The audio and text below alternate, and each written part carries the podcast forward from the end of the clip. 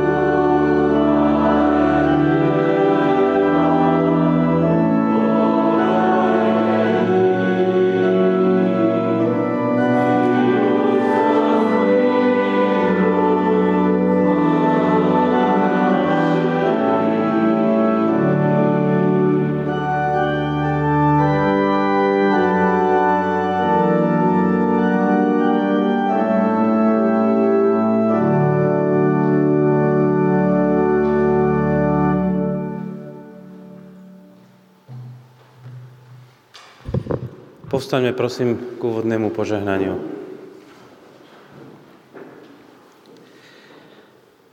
Nech nám všetkým, hľadajúcim aj hľadaným, nachádzajúcim aj nájdeným, ďalekým aj blízkym. Trojediný Boh udeli milosť a požehnanie. Nech nás vovádza do pravdy, nech nás premieňa láskou, nech nás rozvezuje slobodou v Kristovi Ježišovi, našom pánovi. Amen.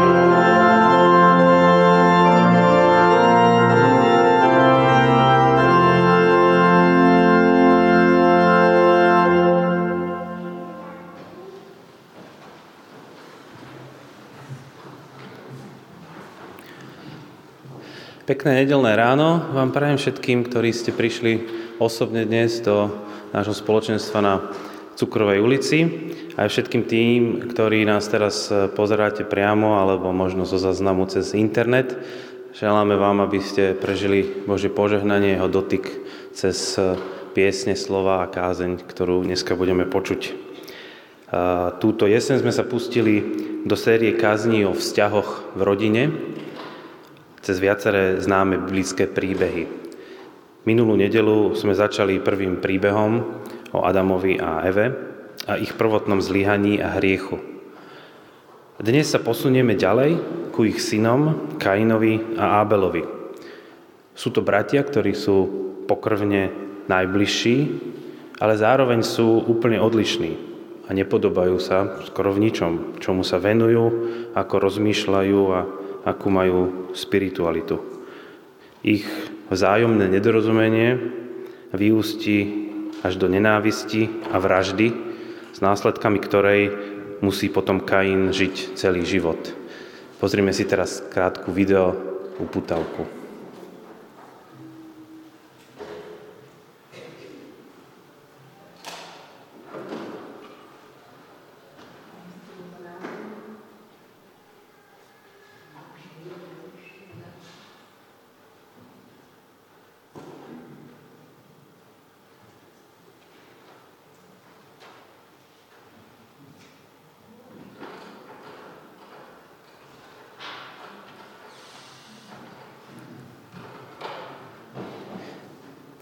Aj dneska máme eh, veľa tém, pri ktorých si nerozumieme, ani s našimi priateľmi, alebo blízkymi ľuďmi v rámci rodiny, alebo práve s nimi. A niekedy možno už dopredu vieme, ktoré témy radšej ani nezačínať, aby sme neskončili v hádke, alebo v lepšom prípade v trapnom mlčaní.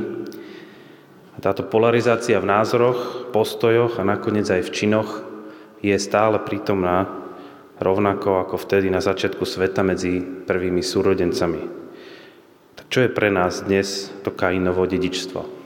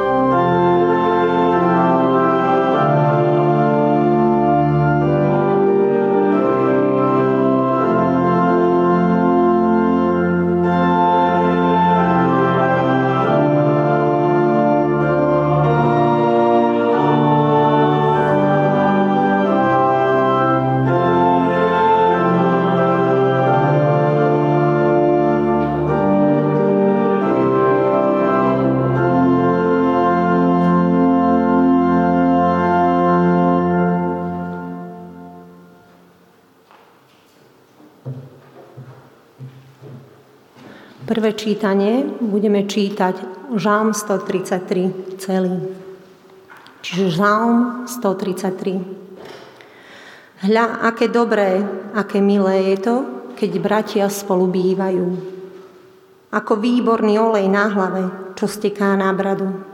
Áronovi na bradu, čo steká na okraj jeho rúcha.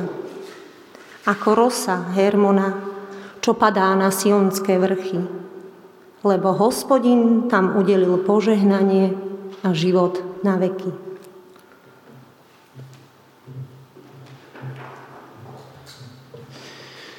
Budeme sa modliť.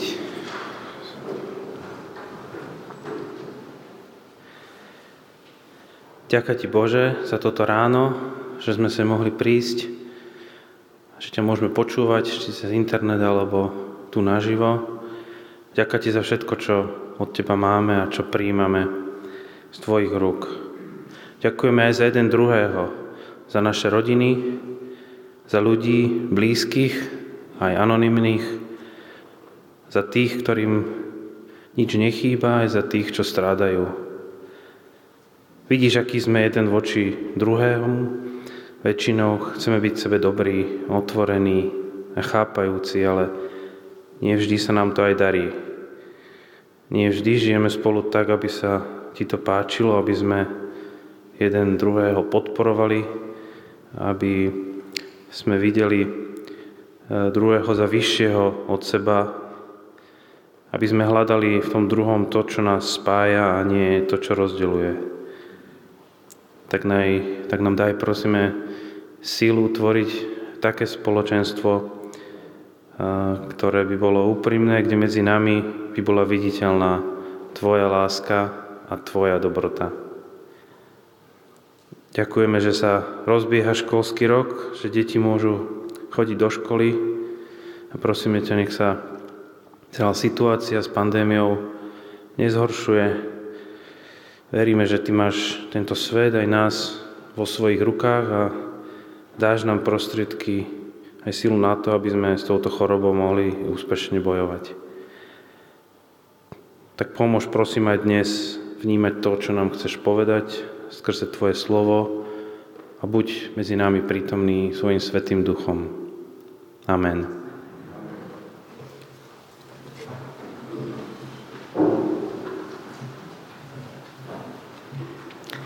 Druhé čítanie bude z prvej kniži Mojžišovej, 4. kapitola, prvých 16 veršov. Čiže prvá kniha Mojžišová, 4. kapitola, prvých 16 veršov. Potom Adam poznal svoju ženu Evu. Ona počala a porodila Kaina. Povedala, dostala som muža od hospodina. Potom porodila Ábela, jeho brata. Ábel bol pastierom oviec, Kain však bol roľníkom. Po nejakom čase Kain priniesol hospodinu obec z plodín poľa. Aj Ábel obetoval z prvorodenia svojho stáda, a to z najtučnejších. Vtedy hospodin priaznivo zhliadol na Ábela a na jeho obeď, ale na Kaina a jeho obeď nezhliadol. Na to Kain vzblkol veľkým hnevom a zamračila sa mu tvár. Hospodin však riekol Kainovi. Prečo si vzblkom hnevom a prečo sa ti zamračila tvár? Zaiste, ak budeš dobre činiť, rozjasní sa ti. Ak však nebudeš dobre činiť, hriech číha pri dverách, na teba je upriamená jeho žiadostivosť, ale ty ho opanuj. Na to Kain povedal svojmu bratovi Ábelovi, poďme na pole. Keď boli na poli, Kain napadol brata Ábela a zavražil ho. Tu riekol hospodin Kainovi, kde je tvoj brat Ábel? A on odvetil, neviem, či som ja strážcom svojho brata? Na to Boh riekol, čo si to urobil? Hlas krvi tvojho brata volá zo zeme ku mne. Teraz budeš kliatbou zahnaný z pôdy, ktorá otvorila ústa, aby prijala krv z tvojho brata z tvojich rúk. Keď budeš obrábať pôdu, nebude ti viac dávať svoju silu. Tulákom a bludárom budeš na zemi. I povedal Kain hospodinu, väčší je môj trest, než by som ho vládal zniesť. Aj hľa, dnes ma odháňaš z pôdy a ja sa musím skrývať pred tvojou tvárou. Budem tulákom a bludárom na zemi a kto ma stretne, zabije ma. Hospodin mu však riekol, práve preto, ktokoľvek by zabil Kaina, odniesie si sedemnásobnú pomstu. A hospodin urobil Kainovi znak, aby ho nezabil nikto, kto ho stretne. Vtedy Kain odišiel od tvári hospodinovej a býval v krajine Nód, východne od, od Édenu.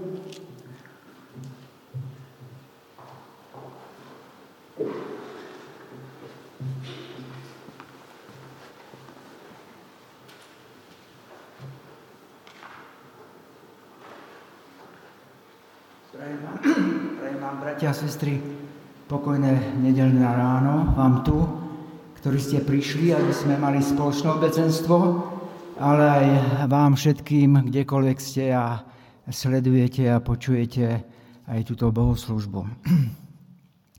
Áno, aj dnes zostane to v rodine. A ako už Marcel naznačil, jednou z výrazných črt našej doby je polarizácia spoločnosti. Deliaca čiara vedie naprieč postojom k otázkam života. Prechádza celou našou spoločnosťou, kde proti sebe stoja bohatí aj chudobní, obete a vinníci, utláčaní a utlačatelia. A nekončí to ani u najbližších. V rodinách sa často členovia nevedia ani len stretnúť a normálne porozprávať kvôli ich postojom k rôznym otázkam života. Prečo udalosti v spoločnosti a v rodinách dôjdu až do takého bodu, kde tí najbližší stoja proti sebe a nie vedľa seba? Kde začína toto rozdelenie a kde nájsť riešenie polarizácie najbližších? Čo nám o tejto polarizácii učí príbeh Kaina a Ábela? Rozmýšľame nad manželstvom a príbeh manželstva pokračuje rodičovstvom príchodom detí Kaina a Ábela. Poďme teda sledovať, čo sa to udialo, že tí najbližší stoja proti sebe. Isté na začiatku bol hriech, tak ako sme to pred týždňom počuli. A potom už len dôsledky hriechu. A tie najsilnejšie doľahli na vzťahy. Vzťah človeka s Bohom. Vzťah medzi manželmi a teraz, ako uvidíme, sa prenášajú do súrodeneckých vzťahov. Lebo tak je. Za bránami raja je už len rivalita. Paradoxne, najprv medzi najbližšími. Lebo, ako píše Henry Noven, rodina je často miestom, kde stále je niekto, s kým by ste najmenej chceli byť. Do týchto súradníc je teda vsadený príbeh dvoch súrodencov Kaina a Ábela. A je príbehom, ktorý nám popisuje naše prevrátené sklony v jednaní s druhými. Kain to nie sú oni, to sme my všetci. A začína, začína to celý ten príbeh vyvoleno, vyvolením a uprednostnením v rodine. Formálne Kain a Abel sú rovní. Rovní bratia, obaja vykonávajú chválihodnú činnosť, v ktorých sa navzájom doplňujú, obedujú čo do hodnosti, hodnoty rovnocené obete Bohu. Ich rovnosť je formálne potrhnutá aj literárne. Obom je vo veršoch 1 až 5 daná Nikto není v centre. Dána im rovnaká pozornosť. A predsa za tým všetkým, za tým formálnym sa skrýva rodičmi založená ich nerovnosť a uprednostňovanie. Uprednostňovanie Kaina a to určuje ich príbeh. Už od samého začiatku. A táto atmosféra je v rodine. Tuto atmosféru tieto deti dýchajú. Prosím, obrázok prvý. Eva, keď sa narodí Kain, nazve dieťa ten, ktorého mi daroval hospodin. A vieme si predstaviť tú jej radosť nad narodením prvého dieťaťa. Jeho narodenie je spojené s veľkou oslavou, očakávaním. Kanin sa stáva pre prvých rodičov nádejou návratu do raja. Do neho premietajú všetky svoje túžby po získaní strateného Božieho požehnania. No, keď sa narodí druhé dieťa, druhý syn, toho pomenovajú Ábelom, čo znamená márnosť, ničota neužitočnosť, absurdita. Ako by obe chceli povedať, od mladšieho už nič neočakávame.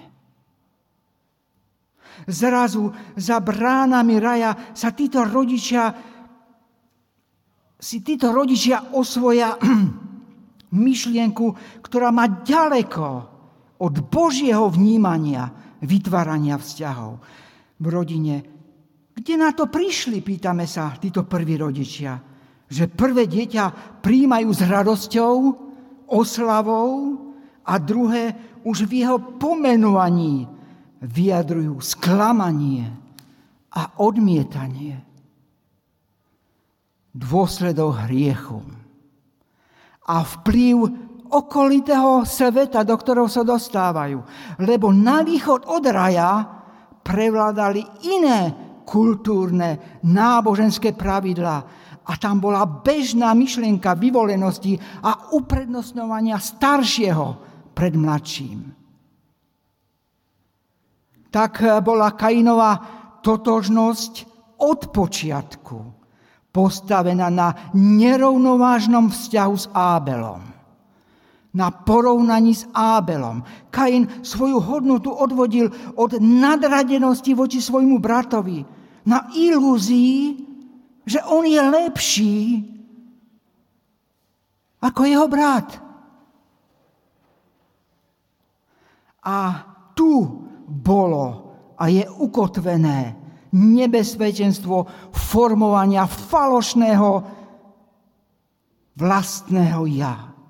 A to vždy vedie k zakreslovaniu hraníc, vymedzovaním sa vlastného ja voči tomu druhému. A nie len to. Naše ja sa snaží potom ustrážiť integritu svojho územia od druhého. A druhému dopraje práve toľko, koľko on dovolí. Zrazu je všetko iné ďaleko, ten druhý môže byť ďaleko, ale len ďaleko odo mňa. Uprostred svojho územia zrazu uverím, že ja som výnimočný, že som tou osou sveta, okolo ktorej sa točí svet, že ja mám pravdu a svetlo. A potom s tou posadnutosťou chcem preniesť túto svetlo, toto svetlo a pravdu do všetkých končín môjho územia, môjho ja. Obklopím sa ľuďmi, ktorí mi rozumejú, zdieľajú podobnú skúsenosť, ktorí mi tlieskajú až dovtedy, dokiaľ nestretnem druhého, Ábela, ktorý má tou svojou skúsenosťou, iným pohľadom na rôzne témy, vyrušuje. A možno nepochádza z tej ulice ako ja. A potom, potom prítomnosť takého Abela spochybňuje hodnotu moju, spochybňuje hodnotu Kaina, konanie, nasmerovanie a napokon ohrozuje Kainovo bytie. A tak prvý sklon, prvý sklon vyvolenosti a uprednostňovania vedie k, a otvára bránu k druhému sklonu. Otvára bránu do územia vylúčenia druhého z územia mojho ja. Odmítnout alebo obejmout. To je názov profesora Wolfa knihy a hovorí, že Kainovia robia dva, dve veľké fatálne chyby. Kainovia všetkých dob robia tieto dva veľké chyby. Vylúčia druhého z ich spoločností, spoločnosti neomilných, tých, ktorí to vedia a sú lepší ako ostatní, a seba chránia, chránia od spoločnosti tých, ktorí sú samozrejme zlí a určite sa mília. Tým, že Kain vykonal skutok vylúčenia, vylúčil aj seba samého zo všetkých možných vzťahov k zemi, po ktorej kráčal, k Bohu, ktorého slúžil a k ľuďom, ktorým im Pán Boh daroval. Stáva sa prvým v rade všetkých ďalších tulákov, ktorí beznádejne hľadajú svoje miesto pod slnkom na tejto zemi. Kainov skutok vylúčenia Ábela bol prvým článkom v reťazi, dlhej reťazi vylúčenia vylúčených, utláčaných, zaznávaných, ktorý sa tiahne všetkými dejinami ľudstva. Boh však chce zvrátiť Kainovo konanie. Tak to čítame. A intervenuje, priamo zasahuje do udalosti a chce zvrátiť beh udalosti, lebo vidí, kam to až môže dôjsť. Verše 6 a 7. Dvojnásobne vstupuje do života Kaina. Najprv je Kain konfrontovaný s Božím meritkom toho, na čom záleží. A čo je veľké v Božích očiach. Keď Boh pohliadol na Ábela a jeho obeď, ako by tým chcel povedať Kainovi niekoľko skutočností. Tá prvá, nie, neodmietol som Kain tvoju obeď, pretože by nebola perfektná. Len obeď nech je akokoľvek perfektná nemôže byť náhradou za zlé konanie. A apoštol Jan v Novom zákone nám to objasňuje 1. Jána 3, 11 až 12 verš. Lebo toto je zväz, ktorú ste počuli od začiatku. Aby ste jeden druhého milovali. Nie ako Kain bol z toho zlého a zabil svojho brata. A prečo ho zabil? Pretože jeho skutky boli zlé a bratov spravodlivé. A potom záleží mi na Ábelovi rovnako tak, lebo obaja ste nesiete môj obraz. Záleží mi na ňom práve tak, ako na tebe. Aj on je niekým, výnimočným, aj keď je tebou prehliadaný, vylúčený. Mnou nie je. A ja mám dosť požehnania pre teba aj pre Ábela. Keď Boh neprijal Kainovú obeď, bolo to napemnutie pre neho, aby skutočnosť nadradenosti poprel a odmietol. Kain teraz musel niečo urobiť. Bol volaný, aby radikálne prehodnocoval, prebudoval svoju identitu. Ale on sa už vnútorne pohráva s myšlienkou, že musí sa zbaviť Ábela. Preto pán Boh druhýkrát vstupuje do jeho života priamo a v dialogu slovom ho priamo varuje pred dôsledkami toho, čo chce, pred dôsledkami jeho myšlenia. Činom, ktorý plánuje. Kain obe tieto varovania prečítal zlé. Lebo logika a sila hriechu je silnejšia ako napomenutie k dobrému a k zmene. Ani poznanie hriechu, ani varovanie pred ním človeka nemusí, neochráni od sily hriechu a voli, voli k hriechu, spáchať hriech. To všetko je bezmocné, ak sa človek podvolí moci zla ak mu človek nechce vedome vzdorovať. V určitom zmysle mohol hriech premôcť len Kain. A na toho Boh upozorňuje. Tu ho pán Boh varuje. Hriech leží pred dverami tvojho srdca. Verš 6 a 7. Nakoniec zvíťazila chladná úvaha produkt zvráteného ega, ktorý si chce udržať svoju falošnú identitu a sebaobraz. A už nie len za cenu vylúčenia, ale keď treba, aj za cenu života, a teda smrti svojho brata Ábela. Prosím si ďalší obrázok tento sklon ľudskej bytosti otvára bránu k tomu najhoršiemu.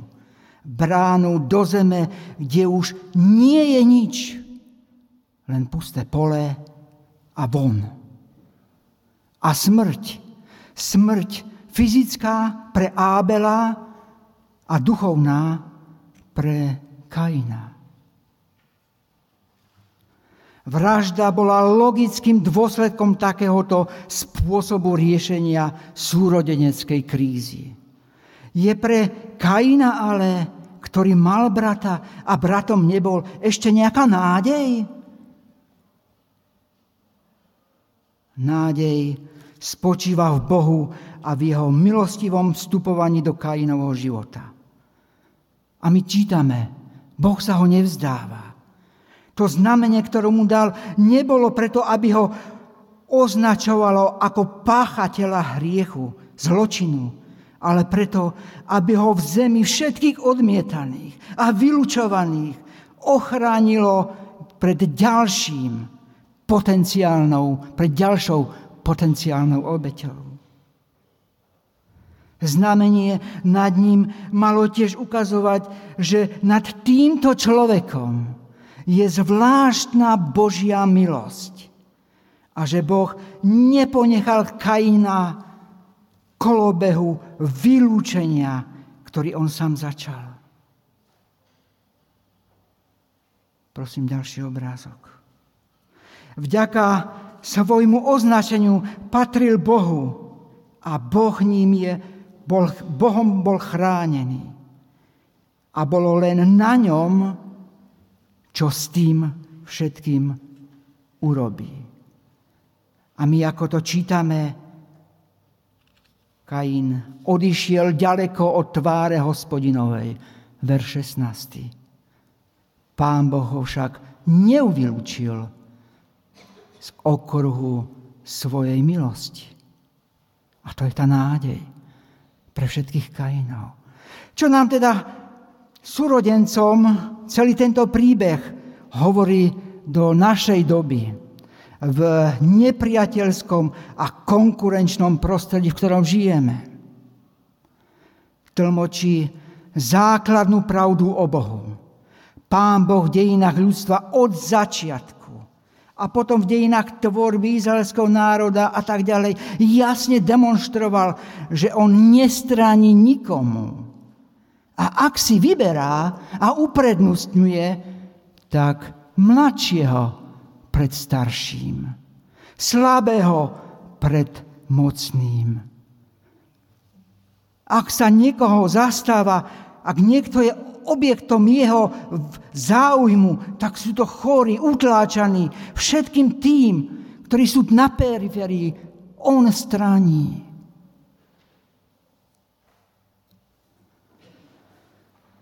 A napokon nám v Pánu Ježišovi ukazuje v tom ukrižovanom, v Ježišovi Kristovi, objal nás všetkých, rovnako cudzích, rovnako ďalekých, rovnako hriešných.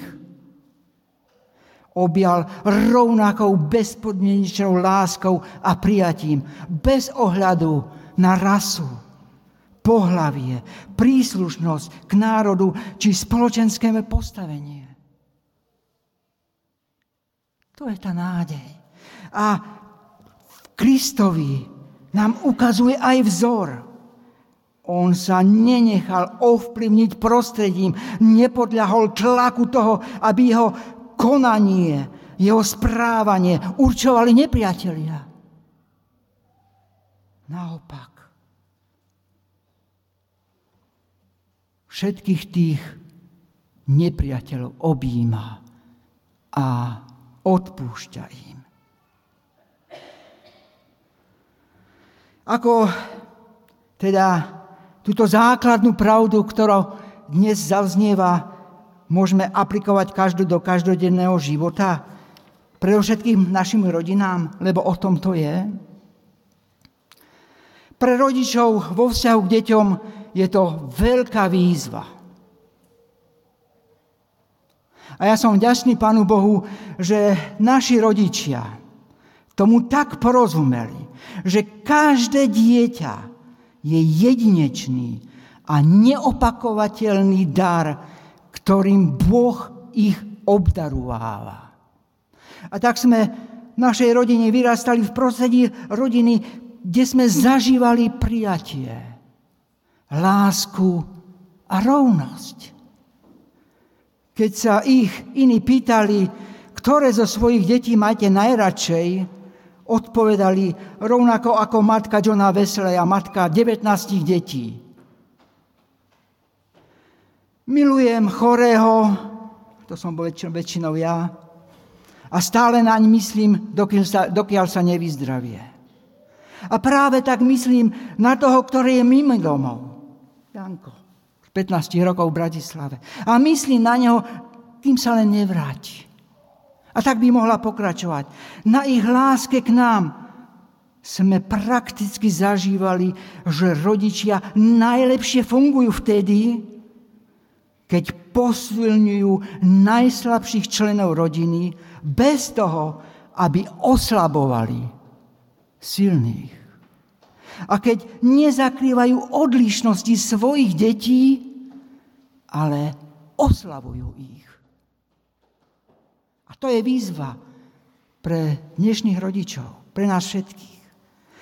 A čo vylieči dnešných súrodencov z ich posadnutosti rivalitou? Vyrastal som uprostred troch súrodencov. Nie som, nie raz som žiarlil na staršieho či mladších bratov, že sú šikovnejší, nadanejší, múdrejší, úspešnejší, ako som ja. Až som v sebe musel naozaj prebojovať, osvojiť si tú životnú pravdu, že nie sme ľudské klóny, a teda naklonovaní podľa jedného vzoru. Musel som sa prežiť to hlboko ten fakt, že sme rozdielní. Silní aj zdraví. Nemocní, bohatí aj chudobní. A potlačiť tendencie, sklony, ktoré sú v nás. Od Kaina. Áno, to je to Kainovo dedictvo. Bojovať proti druhému. A to je ten Kainovo dedistvo, to je ten Kainov gén, ktorý sa ako dominantný znak prenáša z pokolenia na pokolenie, ktorý sa zvýrazne, zviditeľne práve v dnešnom prostredí. Keď si chceme privlastniť identitu toho druhého, Tu je upozornenie, ale aj nádej. Nie, nemusíme byť obeťou našich génov, ani toho Kainovho. Ja som si musel uvedomiť, predovšetkým nechci byť iným, kým si bol stvorený. Nemusíš falošnou identitou brať niekomu, kým nie si. Rabín by ti povedal, že v nadchádzajúcom živote sa ťa Boh nespýta, prečo si nebol Mojžišom či Dávidom, ale prečo si nebol sám sebou. Tu je teda prvá výzva pre súrodenstv. Stať sa tým, akým ma zamýšľa Boh. Akým ťa zamýšľal Boh. A tu si môžeme navzájom veľmi pomôcť. Ale predovšetkým som si uvedomil, cez modlitbu môžem viac a viac spoznávať pred Bohom, kto vlastne som spomínaný Henry Newen hovorí, že modlitba je pre neho aj pre mňa. Nasluchaním hlasu požehnania, kde má na modlitbe vedomé kde na modlitbe vedome nasluchám hlasu Boha, ktorý ma miluje a ktorý o mne hovorí dobré veci. To je tá cesta, ako sa buduje identita jednotlivca keď dokážem prijať pred Bohom samého seba, potom môžem slobodne prijať svojho súrodenca, ktorý je iný ako ja, odlišný odo mňa a chápať odlišnosť ako niečo, čo nás môže spoločne obohacovať. Skutočná osobnosť je osobnosť od obohatená inakosťou druhého že v sebe istým spôsobom odráža množstvo iných pohľadov.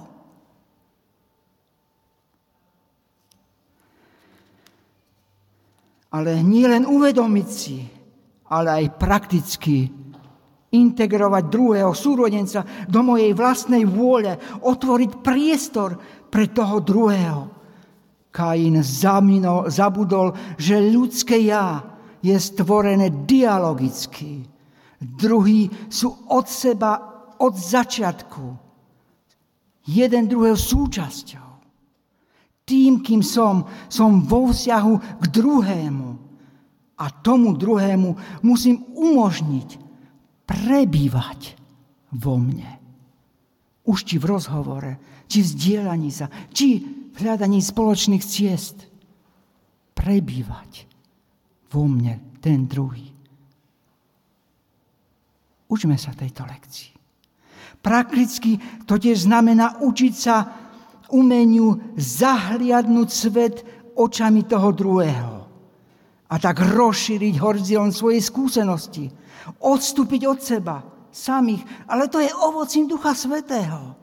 A je to Duch Svetý, ktorý vytvára nás tú štrbinu, cez ktorú do nás môže vstúpiť ten druhý. Lebo ten Duch Svetý hovorí mne, ty nie si len sám, k tebe patrí aj ten druhý, aj tvoj súrodenec. Záverom, Idylický obraz takého krásneho spolunažívania sme čítali na úvode. A číta, keď sme čítali ten 133. žalm. Pán Boh, ako sme to tam videli, v nebi to vidí. Díva sa a hovorí, ozaj, posvetné je takéto miesto, kde sa toto deje. Tu chcem bývať.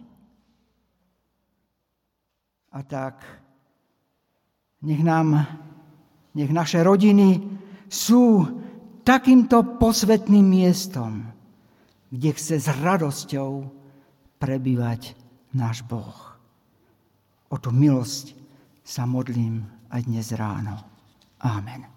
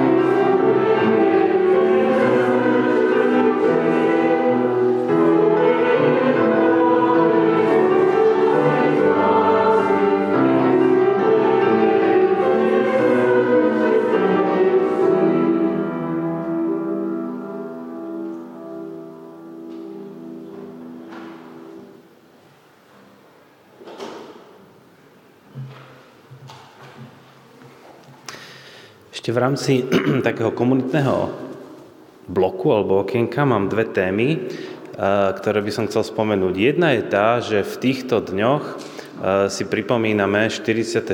výročie posviacky tejto modlitebne.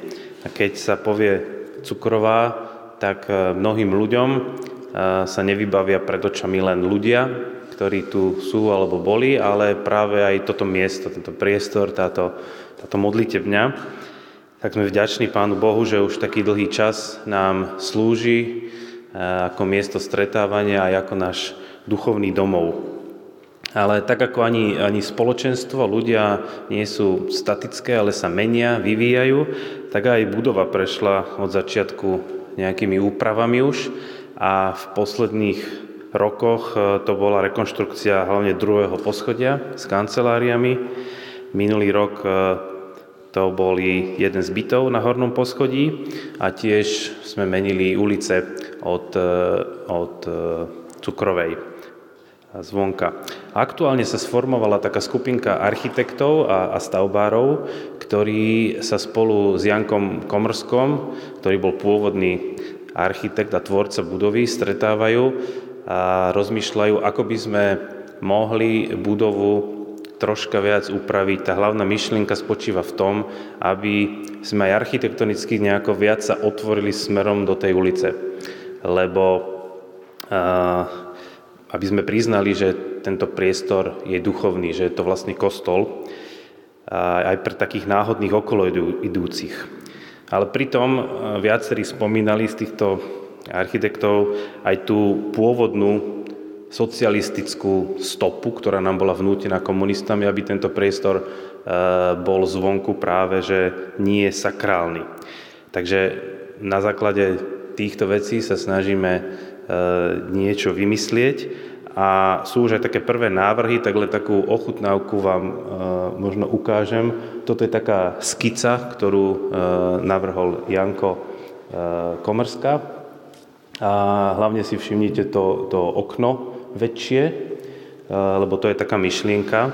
Prvá, môžete dať aj druhý obrázok. Eh, to už je taká eh, vizualizácia na fotke, kde to prvé okno je taký návrh, že by sme ho rozšírili, urobili z neho také väčšie okno, aby z ulice bol viditeľný priehľad až sem dovnútra, možno keby sa nasvietila alebo bola permanentne nasvietená táto holubica, tak by z ulice to bolo vidno aj pre okoloidúcich, že, že čo tu vlastne je. E, tak berte to len ako taký námet, že takéto niečo tu prebieha a keď budú tie návrhy už také e, realistickejšie, tak potom ich predstavíme aj vám, aby sme to vedeli takto na širšom pléne e, možno prediskutovať a, a prijať a rozhodnúť spoločne. Toto je druhá varianta, kde ten kríž není priamo, ale je nejak vsadený do toho okna. Čiže, čiže toľko asi k našej budove a k tomu, že čo sa možno pripravuje alebo nad čím sa rozmýšľa. A tá druhá téma, ktorú, to by som chcel poprosiť eh, dievčatá, Emu a Veve, aby nám prišli povedať, lebo viaceré aktivity sa so školským rokom rozbiehajú, a tak poďte povedať, že čo sa udialo vo vašej skupine. Tak dobrý deň. My sme vám tak skrátene prišli povedať niečo o novovzniknutej alebo novoobnovenej mládeži. Takže um, myšlienka tejto mládeže, teda založenia alebo obnovenia, tak to nazvieme to lepšie, um, nás napadla, nám napadla uh, tieto prázdniny, keď sme boli desiatí mladí ľudia na Morave pomáhať v tých dedinách, kde, ktoré boli zasiahnuté tornádom a sme sa o tom tak rozprávali, že aké by to bolo, keby sme sa stretávali pravidelne. A tak sme um, túto stredu sa rozhodli ísť na taký výlet, takú prechádzku, um, aby sme sa o tom lepšie porozprávali a išli sme teda vlakom do Trnavy a potom ďalším vláčikom do stanice Bukova a potom sme sa išli prejsť po Malých Karpátoch. No, na začiatku to mala byť 10-kilometrová prechádzka alebo túra a vďaka rôznym skratkám z toho vznikla 16-kilometrová túra a neprišli sme tam, kde sme mali byť. Tým pádom sme si opekali uprostred takej polnej cesty, kde sme si vlastne spravili vlastné ohnisko a tam sme sa potom rozprávali o tom, či chceme mládež pokračovať. A taktiež sme sa dohodli na tom, že teraz zhodli sme sa na tom, že mládež teda chceme mať a že to bude dobrovoľné. A budeme sa stretávať každý útorok o pol šiestej tu na Cukorovej. Čiže ak ste stredoškoláci a ani ste tam s nami neboli, tak tiež sa môžete prísť pozrieť a zapojiť sa tiež. Ďakujeme.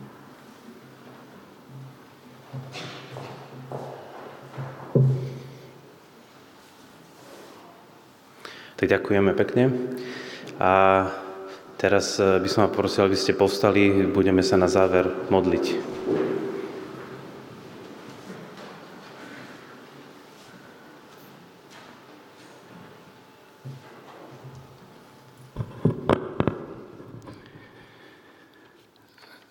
Drahý Pane Bože, chceme Ti eh, poďakovať za dar viery. Chceme Ti poďakovať za to, že si nás e, Ty vyzbrojil k tomu, aby sme zvíťazili nad pokušením, aby sme zvíťazili nad porovnávaním sa a boli oslobodení k tomu, aby sme sa stali sami sebou. Chceme Ti e, poďakovať aj za túto budovu, za to dielo našich otcov, za ktoré si nás urobil zodpovednými. Chceme ti poďakovať aj za mládež a pred ich tvárami chceme byť dobrými tvojimi svetkami o tom, že ty človeka oslobodzuješ, aby sa stal sám sebou.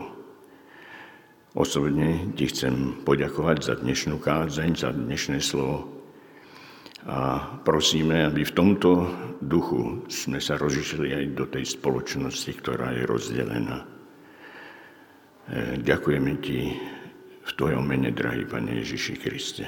Amen.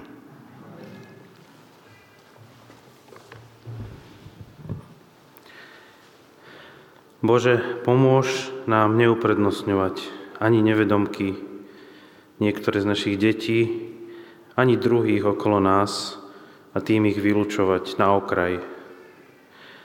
Duchu Svetý, uč nás počúvať Tvoje varovania, ktoré nám posielaš, keď v tomto zlyhávame. Ježišu, vďaka, že sa nás nevzdávaš, ale nás na kríži prijímaš späť, napriek Kainovmu znameniu, ktoré nosíme.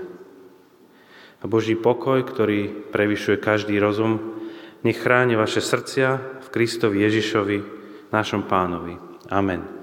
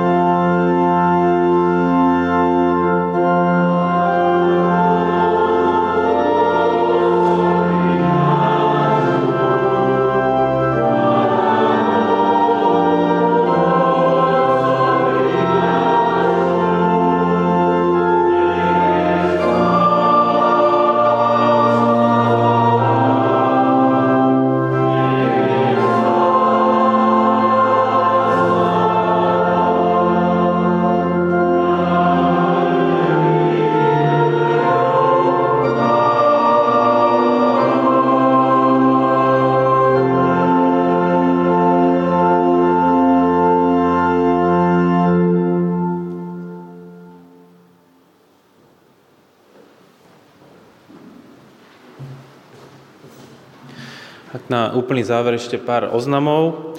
E, dnes je náš brat kazateľ Petr Kučera na slávnostnej inštalácii nového kazateľa Karla Húlky v zbore v CB Brno.